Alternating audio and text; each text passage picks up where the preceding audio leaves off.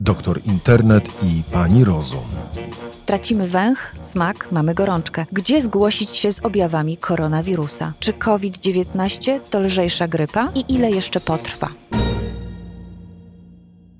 Dzień dobry, Karolina Kowalska, to jest program Doktor Internet i Pani Rozum, a naszym gościem jest profesor Agnieszka Mastale-Szmigas, konsultant krajowa do spraw medycyny rodzinnej. Dzień dobry. Dzień dobry Pani redaktor, dzień dobry Państwu. Mamy objawy świadczące o covid -zie. Tracimy węch, smak, mamy gorączkę. Co robić? Należy zadzwonić do swojej przychodni podstawowej opieki zdrowotnej i poprosić o umówienie teleporady. No, lekarz zapyta właśnie o objawy kliniczne, zapyta też o to, czy był może w ostatnich dniach kontakt z kimś, kto, był, kto jest zakażony, bo taki kontakt no, uprawdopodobnia E, podejrzenie, że jest to właśnie e, zakażenie koronawirusem e, i skieruje pewnie na wymaz w kierunku tego zakażenia. Zdecydowana większość wymazów pobierana jest w tak zwanych punktach drive-thru, to są miejsca, do których najczęściej przyjeżdża się własnym samochodem, e, własnym środkiem transportu i ten wymaz jest pobierany właściwie bez wysiadania z samochodu. E, oczywiście istnieje taka możliwość dla osób, które nie mają samochodu albo są na przykład niepełnosprawne, czyli mówimy, że są niemobilne, żeby taki wymaz był pobrany w domu. I wtedy lekarz zlecający wymaz e, wybiera taką opcję przy zleceniu potrzebna karetka wymazowa. Natomiast oczywiście w tej chwili tych wymazów jest zlecanych bardzo dużo. Tych karetek tak za dużo nie ma, w związku z tym, no niestety, e, na te zespoły wymazowe, wyjazdowe e, niekiedy trzeba czekać kilka dni. Więc tam, gdzie jest możliwość, żeby pacjent samodzielnie dojechał, to zachęcamy, żeby udać się samemu, bo będzie szybciej.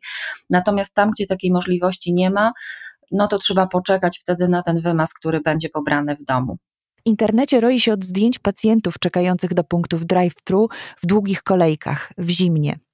To jest oczywiście niedobra sytuacja i mam nadzieję, że mm, zanim zrobi się naprawdę zimno, ona w jakiś sposób zostanie rozwiązana. Być może będą uruchomione jakieś stacjonarne punkty. Tutaj ja nie mam na chwilę obecną wiedzy, natomiast na pewno no, taka sytuacja, kiedy wiele osób stoi w długiej kolejce i to zajmuje kilka godzin, temperatura na zewnątrz jest niska, no to dla chorego człowieka jest na pewno niedobre i mam nadzieję, że uda się te sytuację w jakiś sposób rozwiązać. Jak szybko od wystąpienia objawów należy wykonać test? Właściwie, kiedy już wystąpią objawy, to test może być wykonany od razu, aczkolwiek no, najlepiej, kiedy to jest 2-3 dni od wystąpienia objawów, ale kiedy te objawy są nasilone, to znaczy też, że tego wirusa w organizmie jest dużo, więc e, właściwie tutaj nie ma takiego okienka e, określonego.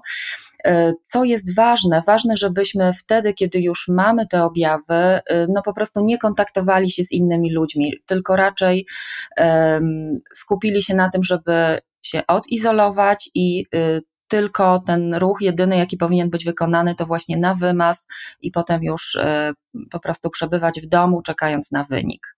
Czy to lekarz POZ informuje o wyniku? Tak, y, to jest zapisane w rozporządzeniu y, z 8 października, że przychodnia, y, która zlecała wymaz, czyli ta przychodnia, w której pracuje lekarz, który kierował na wymaz, powinna pacjenta o wyniku poinformować. Czasem są pewne opóźnienia z wprowadzaniem danych i kiedy laboratorium zdarza się, że pacjent wie wcześniej niż wie przychodnia o wyniku, to się zdarza, ale co do zasady tak przychodnia powinna poinformować pacjenta o wyniku. Co jeśli jest on dodatni? E, jeśli wynik jest dodatni, to wtedy lekarz przeprowadza e, teleporadę, pyta pacjenta o jego objawy, o stan kliniczny, jak się czuje, czy jego stan się nie pogorszył, e, czy nie ma wskazań na przykład do skierowania do szpitala. Natomiast jeśli pacjent czuje się dobrze, to jest kierowany na izolację najczęściej domową, chyba że nie ma warunków do izolacji domowej, nie ma możliwości odizolowania się, czy na przykład w domu przebywa osoba chora, przewlekle czy z obniżoną odpornością, dla której choroba y, koronawirusowa mogłaby być poważnym zagrożeniem, to wówczas można pacjenta skierować do izolatorium.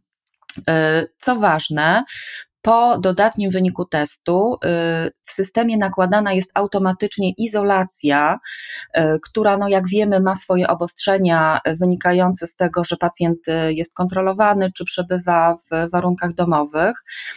I podczas tej teleporady lekarz również informuje pacjenta, do kiedy ta automatyczna izolacja jest nałożona, i pacjent też musi pamiętać, dostaje zresztą takiego przypominającego SMS-a, że po ósmej dobie izolacji powinien e, znów umówić się na teleporadę, żeby ocenić, czy jego stan zdrowia jest już dobry, czy jeszcze utrzymują się objawy kliniczne i czy trzeba tę izolację przedłużyć, czy ona może zostać zakończona. Czy przez ten czas lekarz ma kontakt z pacjentem, a pacjent z lekarzem?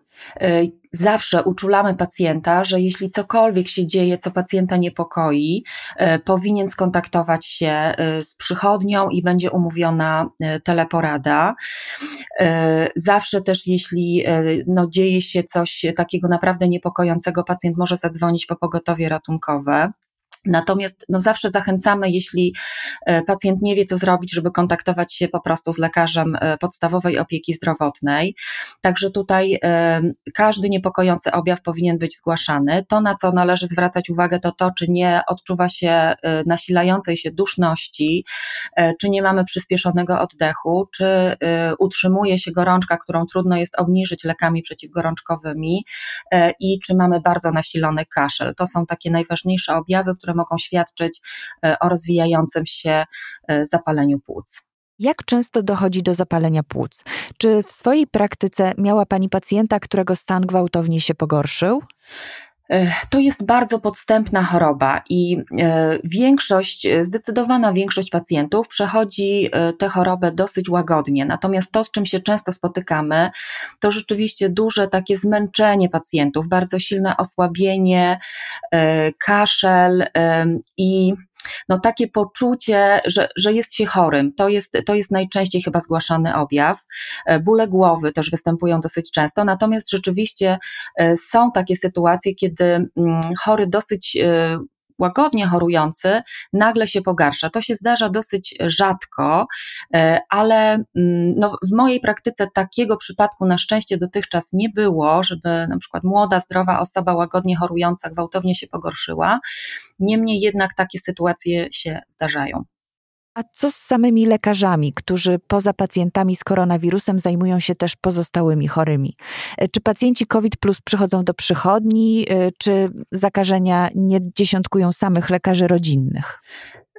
To prawda, pracy jest w tej chwili bardzo dużo, dlatego że no, oprócz pacjentów z infekcjami, wśród których część to są pacjenci, którzy potem wychodzą y, jako pacjenci dodatni y, i zakażeni koronawirusem, to jest oczywiście cała grupa pacjentów, którzy no, nie mają objawów infekcji. My też cały czas szczepimy, realizujemy program szczepień ochronnych. Więc rzeczywiście pracy jest w tej chwili mnóstwo. E, zdarzają się niestety zakażenia wśród e, lekarzy, wśród personelu nie tylko lekarskiego, ale również pielęgniarskiego. E, to wynika z różnych sytuacji. No w tej chwili bardzo ważne, żebyśmy sobie wszyscy powtarzali, że każdy, z kim mamy kontakt, może być osobą zakażoną, dlatego że zakażeń jest bardzo dużo. Wirus krąży w populacji i każdego, z kim się kontaktujemy, powinniśmy traktować jako potencjalnie zakażonego. Tutaj czasem to, co usypia naszą czujność, to to, że pacjent nie ma objawów, e, że to jest no, osoba, którą znamy i czasem wydaje nam się, że krótki kontakt nie jest zagrożeniem. No tak naprawdę nie znamy tak do końca tego wirusa i myślę, że takie sytuacje mm, po prostu zdarza się, że skutkują tym, że ktoś e, ulega zakażeniu. Czasem no, ktoś ma po prostu słabszą odporność. Lekarze to też ludzie, też mają choroby przewlekłe, też to są czasem osoby starsze i przez to są bardziej podatne na, na zakażenie i na jego ciężki przebieg. Pani profesor, spotkałam się z opinią, że żeby zakazić się koronawirusem, trzeba się bardzo postarać, czyli najpierw na przykład dotknąć powierzchni, na której jest koronawirus, a potem dłonią potrzeć na przykład oko. Słyszałam, że bez kontaktu ze śluzówką nie da rady się zakazić. E, to, co pani redaktor opisała, to jest jedna z dróg zakażenia. Rzeczywiście w ten sposób można się zakazić, ale nie tylko. Najczęstsza droga zakażenia to jest droga powietrzna, droga kropelkowa. To jest infekcja dróg oddechowych, e, która e, przenosi się drogą kropelkową, czyli nawet jeśli mówimy, a jesteśmy zakażeni, to aerozol, jaki wydostaje się z naszych ust, może być źródłem zakażenia dla innej osoby, jeśli ta osoba znajduje się odpowiednio blisko, no i przebywa też przez pewien czas, bo jeśli tylko przechodzimy, prawda, i ten kontakt trwa kilka sekund, to ryzyko zakażenia jest bardzo niewielkie, aczkolwiek też nie można powiedzieć, że wynosi zero. E, natomiast jeśli ten kontakt jest dłuższy i jest bliski, wtedy rzeczywiście mm, to ryzyko zakażenia wzrasta, ale to nie tylko dotyk, tutaj również kichnięcie, kaszlnięcie, czy nawet zwykła rozmowa. Wiele osób skarży się, że miały kontakt z osobą zakażoną, na przykład w samolocie czy w pracy, a nikt z sanepidu do nich nie zadzwonił i nie skierował na kwarantannę. Co mamy robić w takiej sytuacji? Czy mamy samemu poddać się kwarantannie, izolować się przez 10 dni? E, szanowni Państwo, taka e, wspólna odpowiedzialność nas wszystkich w tych dzisiejszych czasach jest bardzo ważna.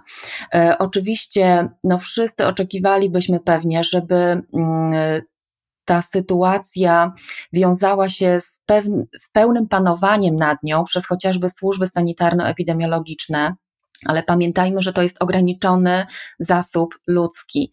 Ci ludzie bardzo ciężko pracują, y, cały czas odbierają telefony i y, naprawdę myślę, że nikt nie chciałby dzisiaj pracować y, w sanepidzie, bo to jest naprawdę ciężka praca. E, epidemia się rozwija, jest bardzo dużo przypadków i nie zapanujemy nad tym bez odpowiedzialności każdego z nas. Więc jeśli wiemy, że mieliśmy kontakt, e, czy, na, czy informuje nas ktoś znajomy, z kim się kontaktowaliśmy, że jest zakażony i my mm, poweźmiemy taką wiedzę, to po prostu sami skontaktujmy się z sanepidem, poinformujmy, że jest taka sytuacja. Jeśli potrzebujemy na przykład nałożonej kwarantanny, która jest nam potrzebna dla pracodawcy.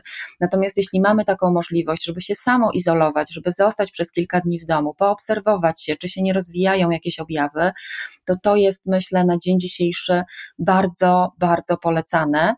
Y, I no, wszyscy musimy tutaj zachowywać się odpowiedzialnie bo sytuacja jest trudna, a będzie jeszcze trudniejsza. Tutaj nie ma się co okłamywać, ta epidemia nie wyhamuje ani za dzień, ani za dwa. Y, jeszcze przez kilka tygodni y, sytuacja będzie trudna i oby ona potem się poprawiała. Specjaliści ostrzegają, że niebezpieczne jest nakładanie się na siebie sezonu grypowego i zachorowań na koronawirusa. Dlaczego? E, po pierwsze, dlatego, że dochodzi nam dodatkowy patogen. E, chociaż e, z tego, co widać już z półkuli południowej, dlatego że wtedy, kiedy u nas jest lato, u nich jest zima, więc już jakieś doświadczenia choćby z Australii widać, to można powiedzieć, że jest jakieś takie wypieranie się patogenów, dlatego że tej grypy było w sezonie nie za dużo. Więc być może u nas też tych przypadków grypy będzie mniej, no też więcej osób się zaszczepi, bo jednak no pomimo niedoborów szczepionki, to jednak liczba dawek jest dużo większa y, szczepienia przeciwko grypie niż w poprzednich latach, więc to też da mniejszą liczbę zachorowań. Y, ale dlaczego to jest groźne? Dlatego, że nakładają nam się dwie infekcje, Trudniej jest nam też różnicować, czy to jest koronawirus, czy to jest grypa, dlatego że objawy tych dwóch infekcji y, są mm, często dosyć podobne, dlatego mm, no to, to będzie oczywiście y, znak zapytania, ile będzie tych przypadków i jak to będzie wyglądało gdzieś od grudnia, stycznia, bo wtedy tych przypadków grypy przybywa. Mm, natomiast no, nie wiemy, tak naprawdę nie wiemy, jak to będzie wyglądało. Czy już teraz ma Pani pacjentów z grypą? E, w tej chwili, mm, nawet jeśli ich miałam, to przyznam szczerze, że nie wiem, czy oni byli z grypą, dlatego że my w kierunku grypy no, nie wykonujemy e, testów. E, mam zamiar zakupić takie szybkie testy które być może tym pacjentom, którzy będą do różnicowania, będziemy wykonywać, ale to jeszcze jest przed nami. Ale tak jak rozmawiam z kolegami, e, to, to tej grypy raczej za dużo w tej chwili jeszcze nie widać. To jeszcze nie jest sezon na grypę i zresztą co roku, ten wrzesień, październik, to jeszcze nie są miesiące grypowe. Zaczynają pacjenci trafiać w listopadzie, trochę więcej jest w grudniu, a tak, taki wysoki sezon grypowy to jest styczeń, luty. Wśród teorii spiskowych pojawia się i taka, że koronawirus to lżejsza grypa. Co pani na to? To jest nieprawda. E, to jest nieprawda. Ja zastanawiam się, wiem, że wiele było może takich niepotrzebnych, niepotrzebnego zamieszania, takiego szumu informacyjnego. Dużo było publikacji, które wprowadzały w błąd, ale jeśli ktoś śledzi ostatnie doniesienia, a przecież tych danych z miesiąca na miesiąc z całego świata jest coraz więcej, to już wiemy, że zakażenie koronawirusem to nie jest lżejsza grypa. E, tutaj jest i większa śmiertelność, i większy odsetek ciężkich przebiegów z powikłaniami, e, więc nie, to nie jest prawda. To jest infekcja, infekcja koronawirusowa jest infekcją bardzo podstępną. To jest moim zdaniem takie mocno niepokojące, że my tak naprawdę nigdy nie wiemy, y, który pacjent przechoruje lekko, a który przechoruje ciężko. Y, oczywiście mamy grupy ryzyka, gdzie ewidentnie to, to ryzyko ciężkiego przebiegu jest y, większe u osób starszych, u osób chorych przewlekle, u osób otyłych. Natomiast no, widząc po tym, ile też młodych osób zmarło chociażby z, z powodu przechorowania, to powoduje, że no budzi to taki niepokój, e, myślę, i powinno budzić e, taką czujność i, e, i pewną odpowiedzialność u wszystkich. Osoby, które przeszły COVID, skarżą się na różne nietypowe objawy, na przykład kłopoty z psychiką. Moi znajomi skarżyli się, że przez trzy dni mieli objawy depresji, płakali, byli w bardzo złym nastroju. Czy to się często zdarza? E, spektrum objawów e, po przechorowaniu koronawirusa jest rzeczywiście bardzo szerokie. E, my się tego uczymy. Rzeczywiście te objawy, o których pani redaktor wspomniała, zdarzają się. Ja u swoich pacjentów może ich nie obserwowałam, natomiast my prowadzimy z moim doktorantem, z panem doktorem, który jest w trakcie specjalizacji z medycyny rodzinnej, takie badania obserwacyjne, gdzie po prostu mamy tych pacjentów, których od początku pandemii, pandemii gromadzimy dane, kontaktujemy się z nimi i za kilka miesięcy będziemy mieć, myślę, dosyć duży zbiór materiału, takiego z naukowego punktu widzenia ciekawego, jak ta infekcja przebiega w, u różnych pacjentów, w różnych grupach wiekowych, dlatego że rzeczywiście jest tak, jak pani redaktor wspomniała. Y, różni pacjenci mają różne przewlekłe dolegliwości. Y, to są czasem problemy z oddychaniem, y, czasem to są uszkodzenia różnych narządów wewnętrznych, które widzimy w parametrach biochemicznych. To są też właśnie takie różne objawy psychiczne, depresyjne, problemy ze snem. I mm, no to, jest, to jest dosyć tak z poznawczego punktu widzenia ciekawe do obserwacji. E, ale my musimy się tego wirusa nauczyć jeszcze, bo te obserwacje mamy właściwie z sześciu miesięcy. Więc pytanie, jak ci pacjenci będą funkcjonować za kolejne sześć miesięcy, za dwa lata, czyli czy te zmiany, które w tej chwili są obserwowane u tych, którzy przechorowali, są trwałe, czy one z czasem e, przeminą. To jest, e, to jest jeszcze, ta wiedza jest jeszcze przed nami. Pani profesor, ostatnie pytanie. Ile to jeszcze potrwa? Czy wierzyć tym, którzy mówią, że jak Hiszpanka, ta pandemia może potrwać nawet 2-3 lata? Ja się chyba nie pokuszę o e, takie mm, wróżenie, ile to jeszcze potrwa.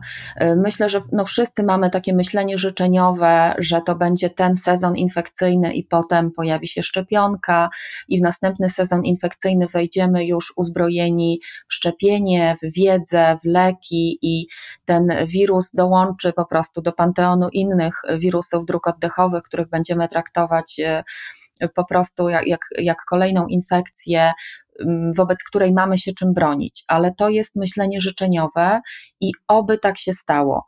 E, natomiast myślę, że dzisiaj nikt nie wie. Myślę, że wiele osób miało nadzieję w wakacje, że to już właściwie będzie za nami, mm, choć wiele osób też wskazywało, że pewna sezonowość dotyczy tego wirusa i jesienią będzie druga fala. No i teraz jesteśmy jej świadkami, także ja się chyba nie pokuszę o y, przewidywanie tego, co będzie za pół roku czy za rok. Y, obyśmy, y, obyśmy przetrwali i wrócili do dawnego życia. Dziękuję pani profesor. Naszym gościem była profesor Agnieszka Mastale-Szmigas, konsultant krajowy do spraw medycyny rodzinnej. Bardzo dziękuję. Dziękuję państwu za uwagę. Słuchaj więcej na stronie podcasty.rp.pl. Szukaj Rzeczpospolita Audycje w serwisach streamingowych.